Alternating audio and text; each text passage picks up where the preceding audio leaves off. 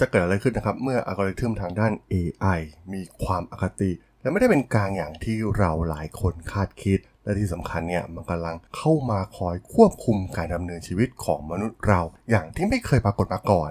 เรื่องราวจะเป็นอย่างไรนะครับ ไปรับฟังกันได้เลยครับผม You are listening to Geek Forever podcast. Open your world with technology.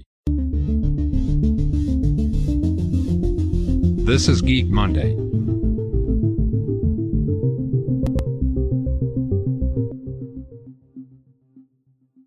วัสดีครับ ผมดนทลาดนจากดดนบล็อกนะครับ และนี่คือรายการ Geek Monday นะครับ รายการที่มายกตัวอย่างเคส e ดี้ทางธุรกิจที่น่าสนใจนะครับ แต่ว่า EP นี้มาพูดถึงเรื่องราวหนึ่งที่น่าสนใจนะครับ ที่เป็นสารคดีที่น่าสนใจมากๆนะครับ จาก Netflix ที่ผมอยากจะมาเล่าให้ฟังนะครับนั่นก็คือสารคดีที่มีชื่อว่า Coded by Ad นะครับซึ่งต้องบอกว่าเป็นอีกหนึ่งสารคดีนะครับที่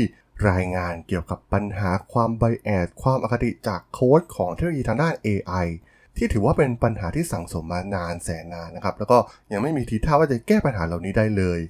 ซึ่งเป็นเรื่องราวที่ถ่ายทอดผ่านจอยบัวลัมวินี่นะครับที่เป็นนักศึกษาผิวสี PhD candidate จาก MIT Media Lab นะครับที่มีความฝันในการสร้างนวัตกรรมใหม่ผ่านเทคโนโลยีอย่าง computer vision ซึ่งต้นตอปัญหาที่เธอพบเจอคือเทคโนโลยีอย่าง facial recognition นะครับที่พบว่าเทคโนโลยีนี้เนี่ยที่มีอยู่ในปัจจุบันนั้นไม่สามารถที่จะจดจำหน้าเธอได้ แต่เมื่อเธอใส่หน้ากากสีขาวครอบไปที่ใบหน้าของเธอ มันกลับทำงานได้ซะอย่างนั้นนะครับ ซึ่งเธอก็ได้เริ่มขุดลึกเข้าไปนะครับถึง Data Set ที่นำมาใช้ในการเทรนนิ่งให้กับ AI ได้เรียนรู้ผ่านเทคโนโลยีอย่าง facial recognition นะครับซึ่งเธอพบว่า ชุดข้อมูลจำนวนมากส่วนใหญ่เนี่ยจะเป็นภาพผู้ชาย และส่วนใหญ่เนี่ยเป็นคนผิวสีอ่อน ไม่ใช่ผิวสีเข้มเหมือนเธอนะครับเธอได้ตัดสินใจลองระบบอื่นๆนะครับที่ใช้กันอย่างกว้างขวางในปัจจุบัน ว่ามันจะเป็นอย่างที่เธอคิดไว้หรือไม่ ซึ่งเธอได้ทดลองกับเทคโนโลยี AI ของทั้ง IBM Microsoft Google หรือ Facebook เองนะครับ ปรากฏว่าอัลกอริทึมเหล่านี้เนี่ยสามารถจับใบหน้าผู้ชายได้ดีกว่าผู้หญิงจริงๆนะครับ และที่สำคัญเนี่ยสามารถจับภาพใบหน้า คนผิวสีอ่อนได้มากกว่าใบหน้าของคนผิวสีเข้ม ได้แตกต่างอย่างมีนัยสำคัญ นั่นเลยทำให้ตอบข้อสงสัยของเธอนะครับ เกี่ยวกับอัลกอริทึมเหล่านี้ว่ามันคงไม่คุ้นเคยกับใบหน้าแบบเธอ ซึ่งเป็นคนผิวสี เธอจึงได้เริ่มศึกษาข้อมูล เรื่องปัญหาความอคติที่แทรกซึมเข้าไปในโลกเทคโนโลยีได้อย่างไม่น่าเชื่อ ต้องบอกว่า AI เนี่ยได้ก่อกำเนิดขึ้นครั้งแรกจากการประชุมที่คณะคณิตศาสตร์ในมหาวิทยาลัยดัตมัสในปี 1956 ซึ่งต้องบอกว่า กลุ่มคนในรุ่นนั้นเนี่ยมีเพียงแค่ร้อยคนนะครับจากประชากรทั้งโลกที่เข้าไปมีบทบาทกับ AI ในยุคเริ่มต้น ซึ่งคนกลุ่มนั้นในยุคนั้นได้ตัดสินใจกันว่าเทคโนโลยีใหม่อย่าง AI เนี่ยจะมีการโชว์ให้โลกเห็น ผ่านทักษะการเล่นเกมโดยเฉพาะอย่างยิ่งในเกมอย่างหมากรุก ซึ่งนั่นเองนะครับได้เป็นที่มาของการประชันหน้ากันครั้งแรกระหว่าง AI กับมนุษย์ในเกมหมากรุก ซึ่งคัสปารอฟนะครับแชมป์หมากรุกโลกชาวรัสเซียเนี่ย ได้พ่ายแพ้ให้กับ Deep Blue ซูเปอร์คอมพิวเตอร์ของ IBM ไป และมันส่งผลถึงยุคปัจจุบันโดยตรงนะครับ กับแนวคิดเกี่ยวกับเทคโนโลยี AI ในปัจจุบันที่เราคิดว่ามันปกติ แต่ที่จริงแล้วเนี่ย มันเป็นแนวคิดที่มาจากกลุ่มคนที่เล็กมากๆ และไม่มีความหลากหลายเอาเสียเลย ซึ่งแน่นอนว่ากลุ่มคนกลุ่มแรกๆเนี่ยก็เป็นมนุษย์นะครับ ซึ่งมีอคติในเรื่องราวต่างๆ ในจิตใจเป็นทุนเดิมอยู่แล้ว และคนเหล่านี้เนี่ยก็นำมันมาใส่ลงไปในเทคโนโลยีอย่าง AI ซึ่งนั่นเองนะครับมันได้นำไปสู่การพัฒนาเทคโนโลยีอย่าง Machine Learning นะครับที่มีการใช้งานกันอย่างแพร่หลายในทุกๆ อุตสาหกรรมในปัจจุบัน Machine Learning เนี่ยเป็นระบบการให้คะแนนความน่าจะเป็นของสิ่งที่เราจะกระทำในอนาคต ไม่ว่าจะเป็นเราจะสามารถชดใช้นี่ได้หรือไม่ หรือเราจะถูกไล่ออกจากงานหรือไม่ ซึ่งแน่นอนว่า Machine Learning มันได้อย่างรากลึก ไปอย่างทุกๆ ส่วนของการดำรงชีวิตของมนุษย์เรา ซึ่งทำให้ในตอนนี้เนี่ยน้อยคนนักที่จะรู้ว่ามันมีอำนาจมากกว่าสิ่งใด ๆ ที่มนุษย์เคยสร้างขึ้นมาในประวัติศาสตร์มนุษยชาตินะครับ ซึ่งต้องบอกว่าโครงสร้างทางคณิตศาสตร์ของอัลกอริทึมที่อยู่เบื้องหลังสิ่งเหล่านี้เนี่ยมันไม่ได้เหยียดผิวหรือเหยียดเพศด้วยตัวมันเอง แต่ข้อมูลมันแฝงด้วยข้อมูลในอดีต ซึ่งเราไม่ควรที่จะเชื่อมั่นใน Big Data เหล่านี้แบบ 100%เราต้องคอยตรวจสอบกระบวนการทั้งหมด อยู่เรื่อยๆนะครับว่ามันมีอคติหรือไม่ ตัวอย่างที่น่าสนใจที่กำลังนำไปใช้แพร่หลายทั่วโลกในขณะนี้ก็คือ ระบบกล้องวงจรปิดที่กำลังรุกล้ำเสรีภาพของประชาชน ซึ่งระบบเหล่านี้เนี่ยจะแจ้งตำรวจนะครับเมื่อเจอคนที่คิดว่าตรงกับผู้ร้ายในฐานข้อมูล ซึ่งตัวอย่างในประเทศอังกฤษเนี่ยได้เริ่มนำเอาเทคโนโลยีนี้มาใช้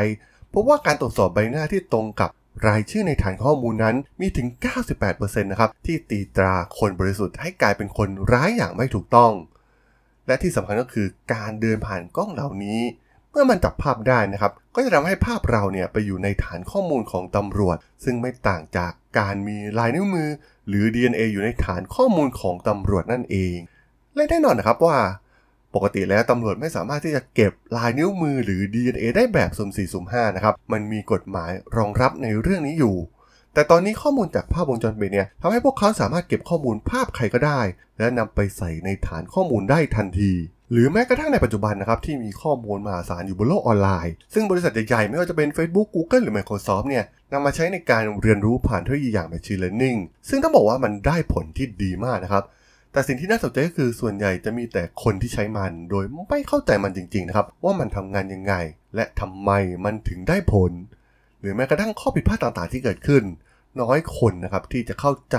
แม้กระทั่งวิศวกรระดับอาวุโสของบริษัทใหญ่ๆเหล่านี้ก็ตามที มีข้อมูลที่น่าสนใจก็คือ มีประชากรกว่า 117 ล้านคนในสหรัฐอเมริกา ที่มีใบหน้าอยู่ในเครือข่ายระบบตรวจจับใบหน้า ที่ตำรวจเนี่ยสามารถค้นดูได้โดยใช้อัลกอริทึมที่อาจจะไม่แม่นยำร้อยเปอร์เซ็นต์โดยที่แทบจะไม่มีความคุ้มครองหรือข้อบังคับใด ๆ เลยนะครับ แน่นอนว่ามันเปรียบเสมือนการสร้างรัฐสอดแนมมวลชนได้อย่างง่ายดายเหมือนที่ประเทศจีนทำในตอนนี้ แต่ตอนนี้ต้องบอกว่ามันกำลังเกิดขึ้นในดินแดนเสรีภาพ ที่มีประชาธิปไตยเปี่ยมล้นอย่างประเทศสหรัฐอเมริกาแล้ว และสิ่งที่น่ากลัวที่สุดอย่างหนึ่งก็คือ AI มันอยู่ในโซเชียลมีเดียแพลตฟอร์มที่คนทั่วโลกเสพกันอย่างหนักติดกันอย่างบ้าคลั่ง ซึ่งอัลกอริทึม AI เหล่านี้เนี่ยพยายามทุกวิถีทางที่จะให้เราอยู่ในแพลตฟอร์มให้นานที่สุด และทำเงินจากเราให้ได้มากที่สุด และที่สำคัญมันส่งผลทุกอย่างนะครับ ต่อมุมมองที่เรามีต่อโลกใบนี้ ผ่านน้ำมือของอัลกอริทึมเหล่านี้นั่นเอง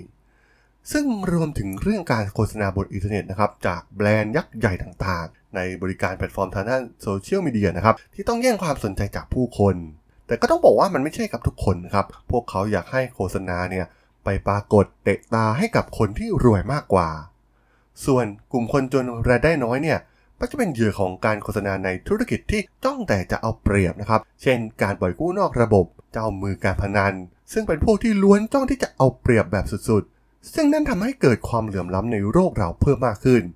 แต่ด้วยการที่ไม่มีใครคอยควบคุมมันได้ มันจึงได้ทำงานแบบอัตโนมัติ จนกลายเป็นเรื่องปกติของสังคมไปแล้วนั่นเองต้องบอกว่าในยุคปัจจุบันเนี่ยสิ่งต่างๆที่เรากระทำบนโลกออนไลน์ ล้วนถูกจับจ้อง ถูกตามรอย ถูกประเมินทุกๆ การกระทำที่เราได้ทำลงไปนะครับ ซึ่งการกระทำต่างๆ เนี่ยล้วนถูกจับตาดูด้วยความระมัดระวังและถูกบันทึกไว้ ไม่ว่าจะเป็นภาพใดบ้างที่เราหยุดมอง และมองมันนานแค่ไหน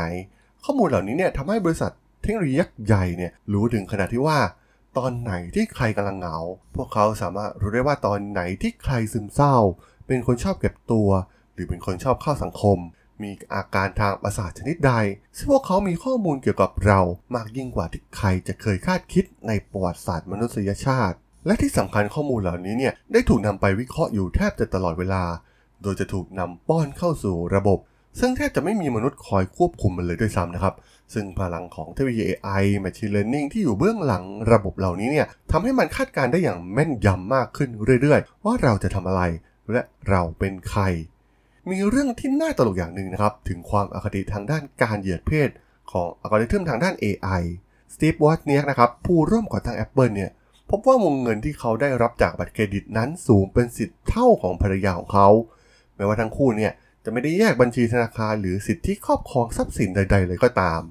หรือเคสที่เกิดขึ้นกับ Amazon นะครับที่ได้รับบทเรียนที่เจ็บปวดจากอัลกอริทึม AI ที่ได้นำ AI มาช่วยในการจ้างงาน ซึ่งในภายหลังพบว่ามันมีอคติต่อผู้หญิง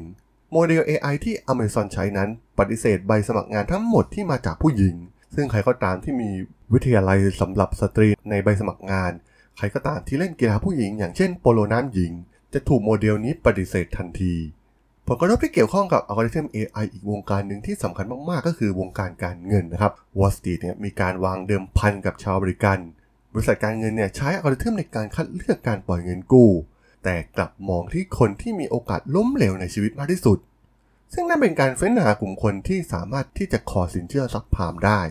และเหล่าสถาบันการเงินก็พนันกันว่า พวกเขาเหล่านี้เนี่ยจะไม่มีปัญญาจ่าย จากนั้นค่อยยึดทรัพย์สินที่จำนองไว้ทำให้พวกเขาหมดตัวไปในท้ายที่สุด ต้องบอกว่ามันเป็นอัลกอริทึมที่น่ากลัวมากนะครับที่ Wall Street คิดค้นขึ้นมา ที่ทำให้ชาวบริการเกือบ 4 ล้านคนเนี่ยสูญเสียบ้านในวิกฤตทางการเงินในปี 2008 และในกลุ่มดังกล่าวเป็นคนผิวสีมากที่สุดในประวัติศาสตร์ของประเทศสหรัฐอเมริกา แม้กระทั่งเรื่องความยุติธรรมในการตัดสินของศาลความ bias ของอัลกอริทึมเนี่ยยังเข้าไปแทรกซึมได้นะครับ มีการใช้เครื่องมืออย่าง Risk Assessment Tool นะครับ ให้ผู้พิพากษาในรัฐเพนซิลเวเนียเนี่ยใช้ตัดสินโทษ ซึ่งเครื่องมือเหล่านี้เนี่ยใช้อัลกอริทึมในการคำนวณความเสี่ยง ที่จะกระทำผิดซ้ำของผู้ต้องหานะครับ โดยคำนึงถึงอายุเพศ ความผิดก่อนหน้า และประวัติอาชญากรรมอื่น นั่นทำให้เกิดข้อสงสัยว่าระบบให้คะแนนเหล่านี้เนี่ยถูกสร้างขึ้นมาได้อย่างไรนะครับ มันเกี่ยวข้องกับเชื้อชาติหรือชนชั้นหรือไม่ ซึ่งภายหลังก็มีรายงานการสอบสวนในประเด็นดังกล่าวนะครับ แล้วพบว่าอัลกอริทึมเหล่านี้เนี่ยมีความอคติทางเชื้อชาติ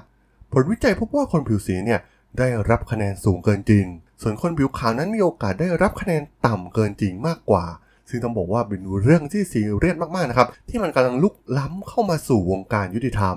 และมีแนวโน้มที่จะถูกนำไปใช้มากขึ้นเรื่อยๆในอนาคต ซึ่งต้องบอกว่าจากตัวอย่างทั้งหมดนี้นะครับ จะเห็นได้ว่า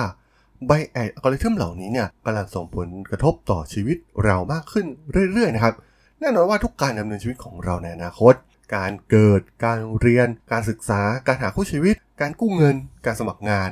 การโดนลงโทษทางกฎหมาย bias อัลกอริทึมเหล่านี้เนี่ยกำลังคอยควบคุมชีวิตเราอยู่ในโลกแห่งความเป็นจริง ซึ่งแน่นอนนะครับว่าเทคโนโลยี AI เหล่านี้เนี่ยล้วนมีความคิดเป็นของตนเอง ถึงแม้ว่าจะมีมนุษย์เป็นผู้เขียนโค้ดให้มันก็ตามทีนะครับ ดังนั้นมันคือจุดเปลี่ยนข้อสำคัญที่ตอนนี้เนี่ย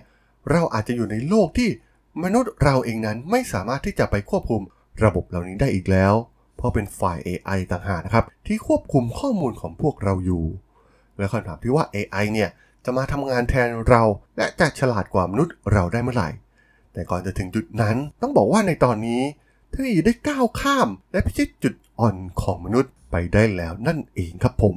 สำหรับเรื่องราวของความอคติของอัลกอริทึมทางด้าน AI ใน EP นี้นะครับ ผมก็ต้องขอจบไว้เพียงเท่านี้ก่อนนะครับสำหรับเพื่อนๆที่สนใจเรื่องราวเคสตี้ทางธุรกิจที่น่าสนใจนะครับ หรือเรื่องราวที่น่าสนใจที่ผมจะเล่าให้ฟังผ่านรายการ Geek Monday ก็สามารถติดตามกันได้นะครับ ทางช่อง Geek Forever Podcast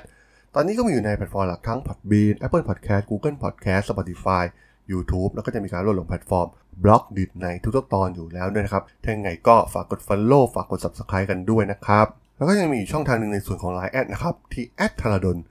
t h a r a d h o l สามารถ add เข้ามาพูดคุยกันได้นะครับ ผมก็จะส่งสาระดีๆพอดแคสต์ดีๆให้ท่านเป็นประจำอยู่แล้วด้วยนะครับถ้าอย่างไงก็ฝากติดตามทางช่องทางต่างๆกันด้วยนะครับสำหรับใน EP นี้เนี่ยผมก็ต้องขอลากันไปก่อนนะครับ เจอกันใหม่ใน EP หน้านะครับผม สวัสดีครับ